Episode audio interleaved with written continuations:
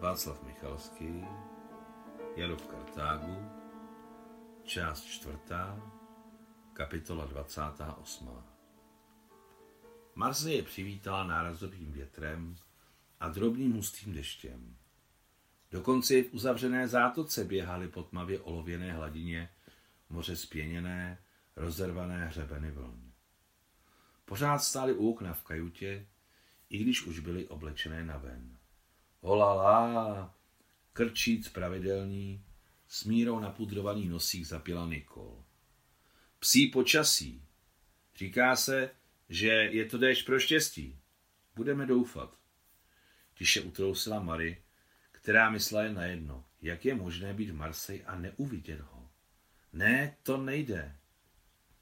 Ano, souhlasím s tebou, řekla rozhodně Nikol a v jejich velkých tmavě hnědých očích s kovovým leskem se kouleli nezbední čertíci. To nejde, to nedopustím. Řekla si něco nahlas, nebo mi čteš myšlenky? Bože, to je asi tak složitý přečíst ty myšlenky, když je máš napsané na čele. Rozesmála se Nikol. Neboj se, sestřičko, položila Marie ruku na rameno. Zařídím to, jak nejlépe dovedu. Olízla si Nikol zrušením plné, krásně namalované rty. Olizovala se vždycky, když měla něco triumfálního v úmyslu. Jak?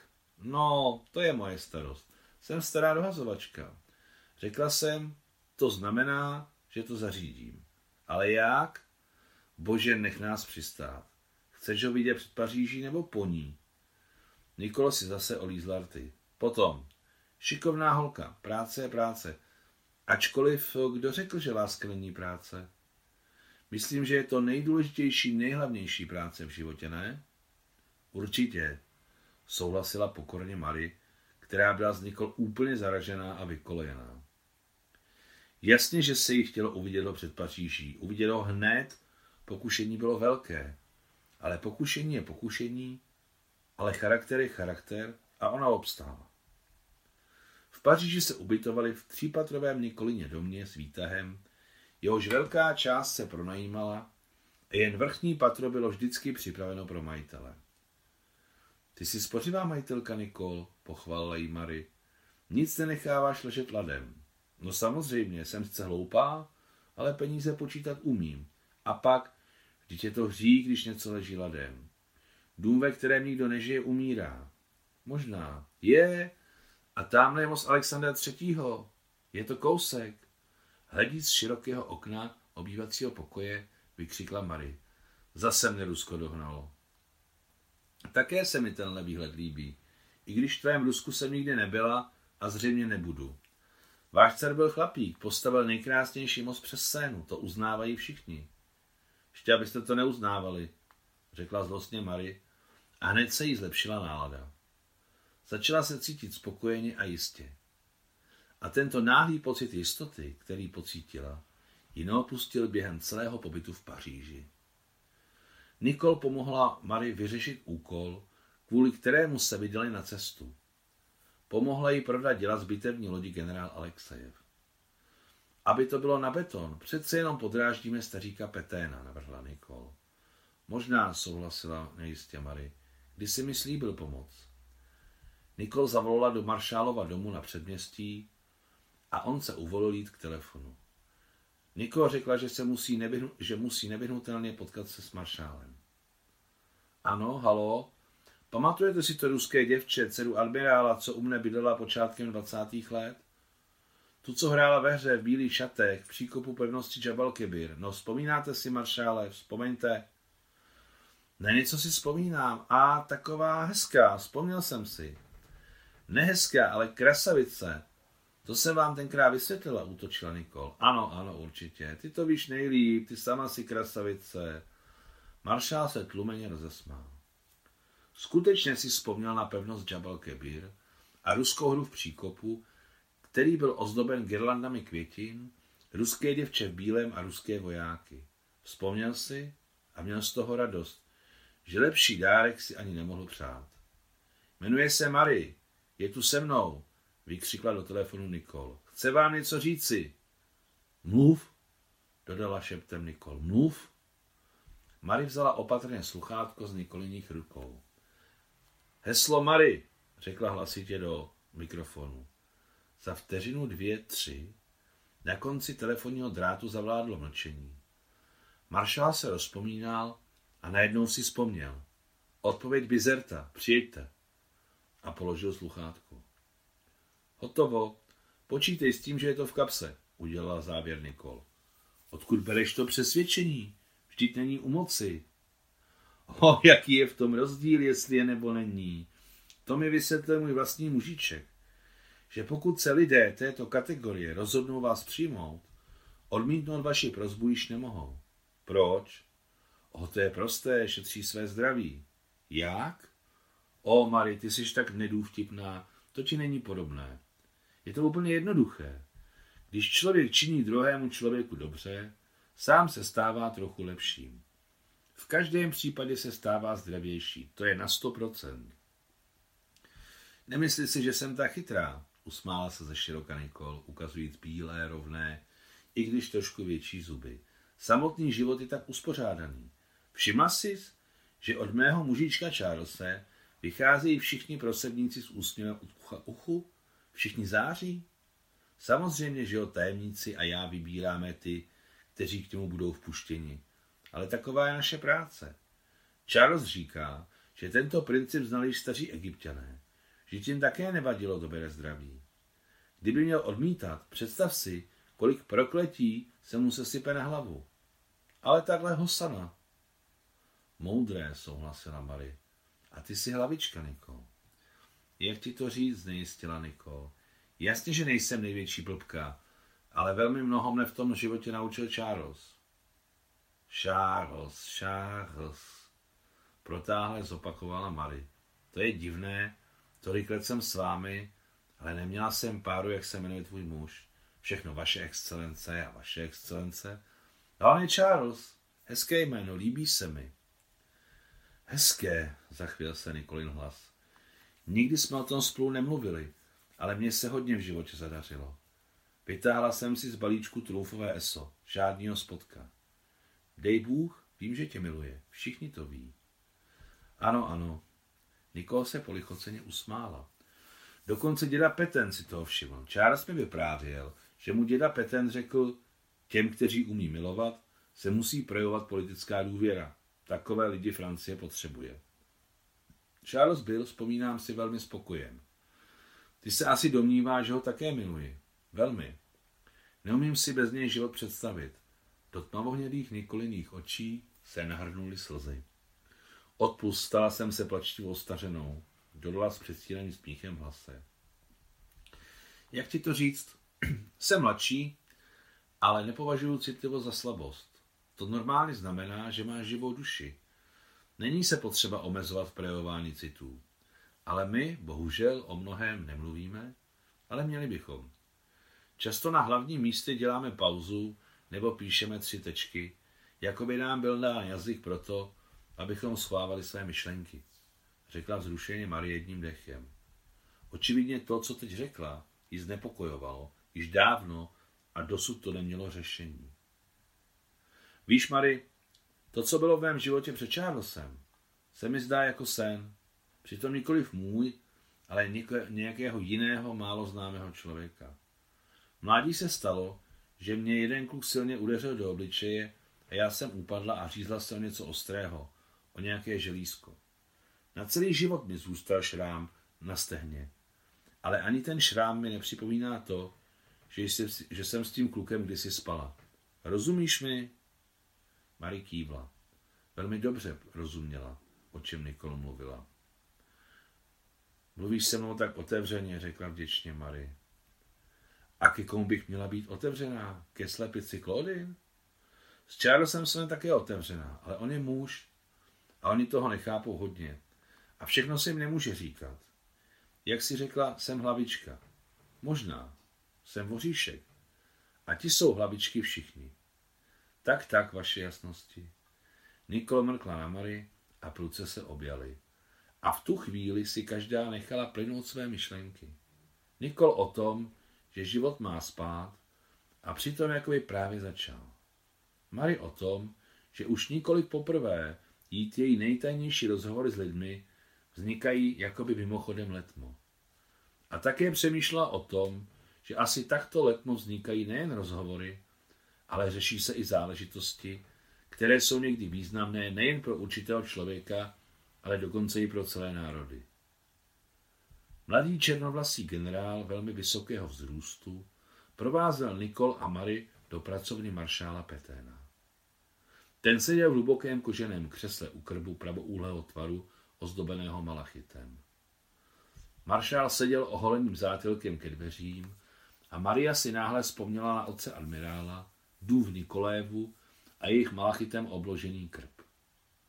Maršál byl ve dvouřadém civilním obleku tmavě šedé oclové barvy s lehkým světlým proužkem, v černých botách, vyleštěných do zrcadlového lesku a bělostné košily s krásně uvázanou kravatou s červeným odstínem, který velmi harmonizoval s plamenem v krbu.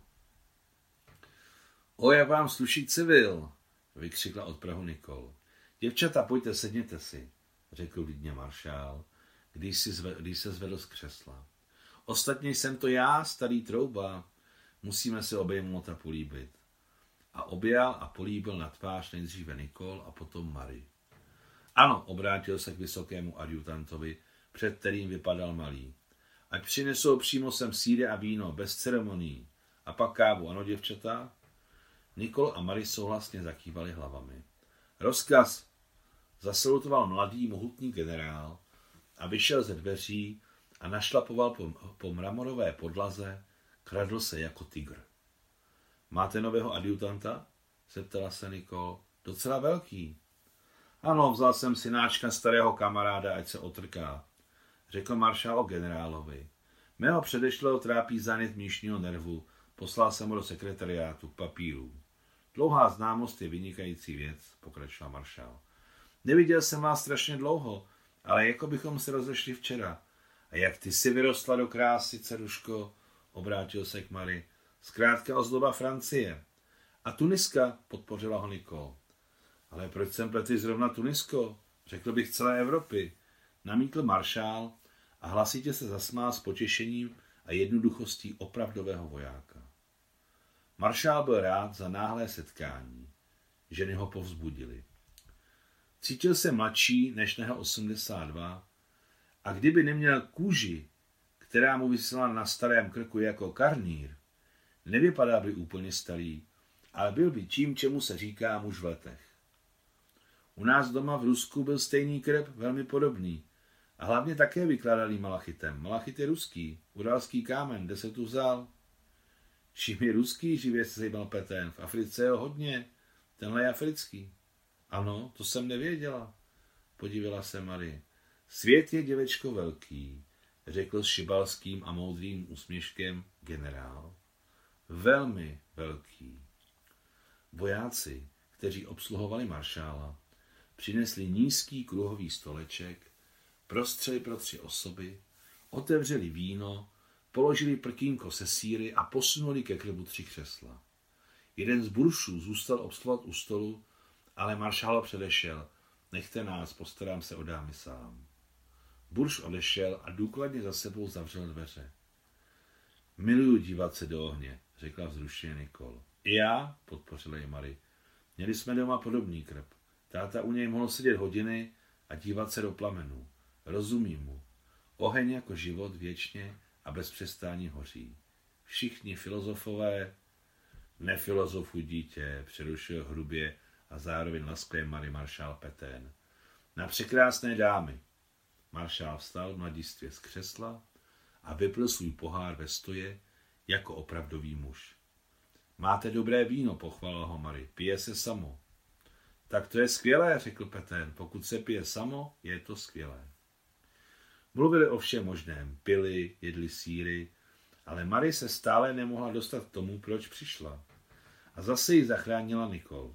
Pane maršále, jsem přímý člověk a vy také. Proto se k vám obracím bez okolků. Vyslechněte Mary. Má pro vás zajímavý návrh, ale stydí se to říct. Mluv a já se projdu po zimní zahradě. Mohu? Obrátila se s úsměvem od Mary na Peténa. Ještě aby ne, musíš se podívat, ožil maršál. A navíc musíš vidět, jaké jsem vypěstoval bílé růže. Jako mnozí vojevůdci byl maršál náruživý zahradník a na své úspěchy v této oblasti byl hrdý. Mary mu vyprávěla o dělech zbytevní lodi generál Alexejev, o tom, že kdysi v rusko-japonské válce admirál Gerasimov a její otec demontovali děla z ruských lodí a opevnili jim pobřežní linii Port Arturu. Poslouchaje Mary, neřekl maršál ani slovo a když skončila, došel ke svému psacímu stolu a zmáčkl knoflík. Objevil se mladý černovlastý generál, synáček, jak ho nazval maršál.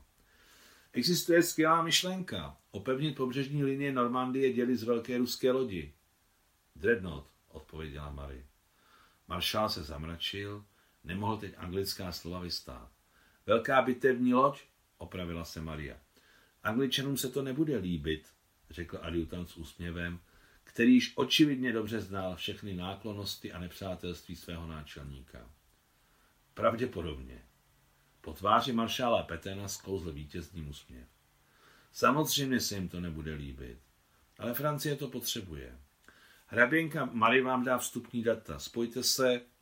Maršál chtěl říct něčí jméno, ale pak jen dodal, vy víte, s kým se spojit. Řekněte, že je to můj návrh. Čekám zprávu. Hraběnko, obrátil se k Marii, jděte s ním, teď do mého sekretariátu, všechno jim řekněte a vrajte se. Ano. A s cenou se neostýchejte. Znám ruská lodní děla, ona nás nesklamou.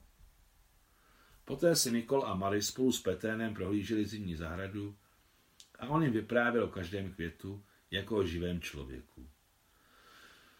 Vzala jste si všechny kontakty? Zeptal se maršál Mary, když se vrátila do jeho kabinetu k hořícímu krbu. Ano, všechno mám, domluvili jsme se přímo na zítra. No tak to má být. Pojďte ještě si trošku dáme, dokonce lékař mi přikazuje vypít denně dva, tři poháry červeného vína. Když se nakonec rozloučili s maršálem Peténem a odjeli domů, Marič řekla, děkuji ti, Nikol, tak jsme začali.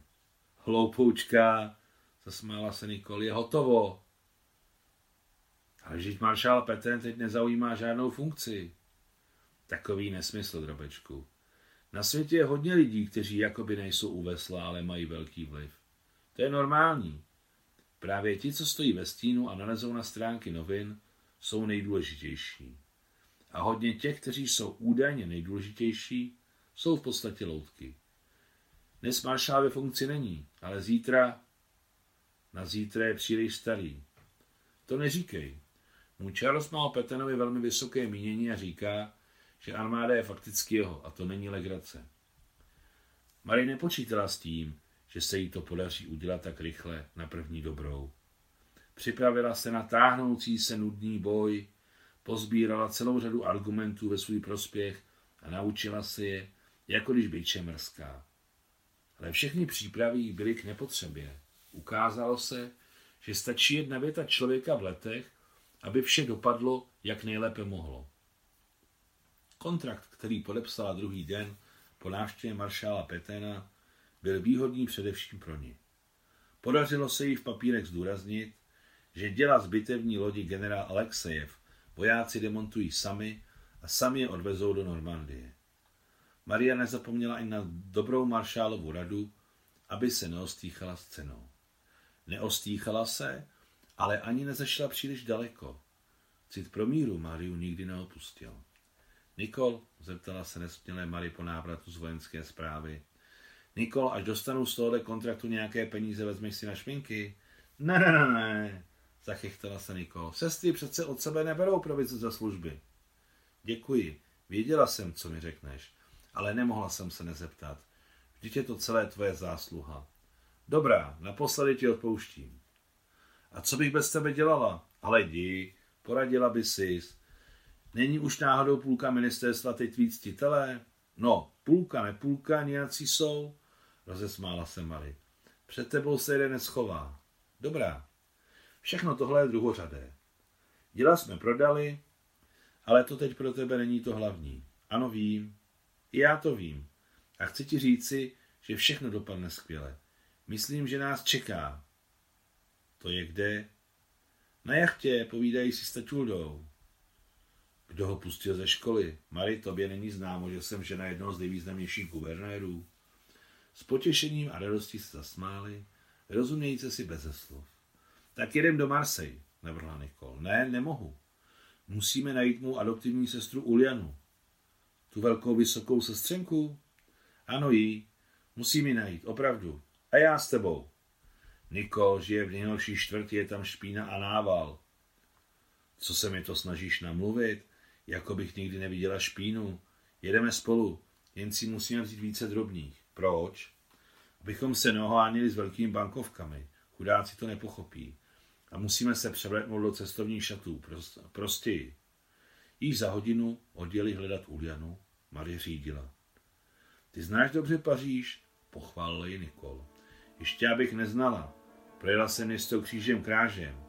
Téměř jako ruský taxikář. Konec 28. kapitoly.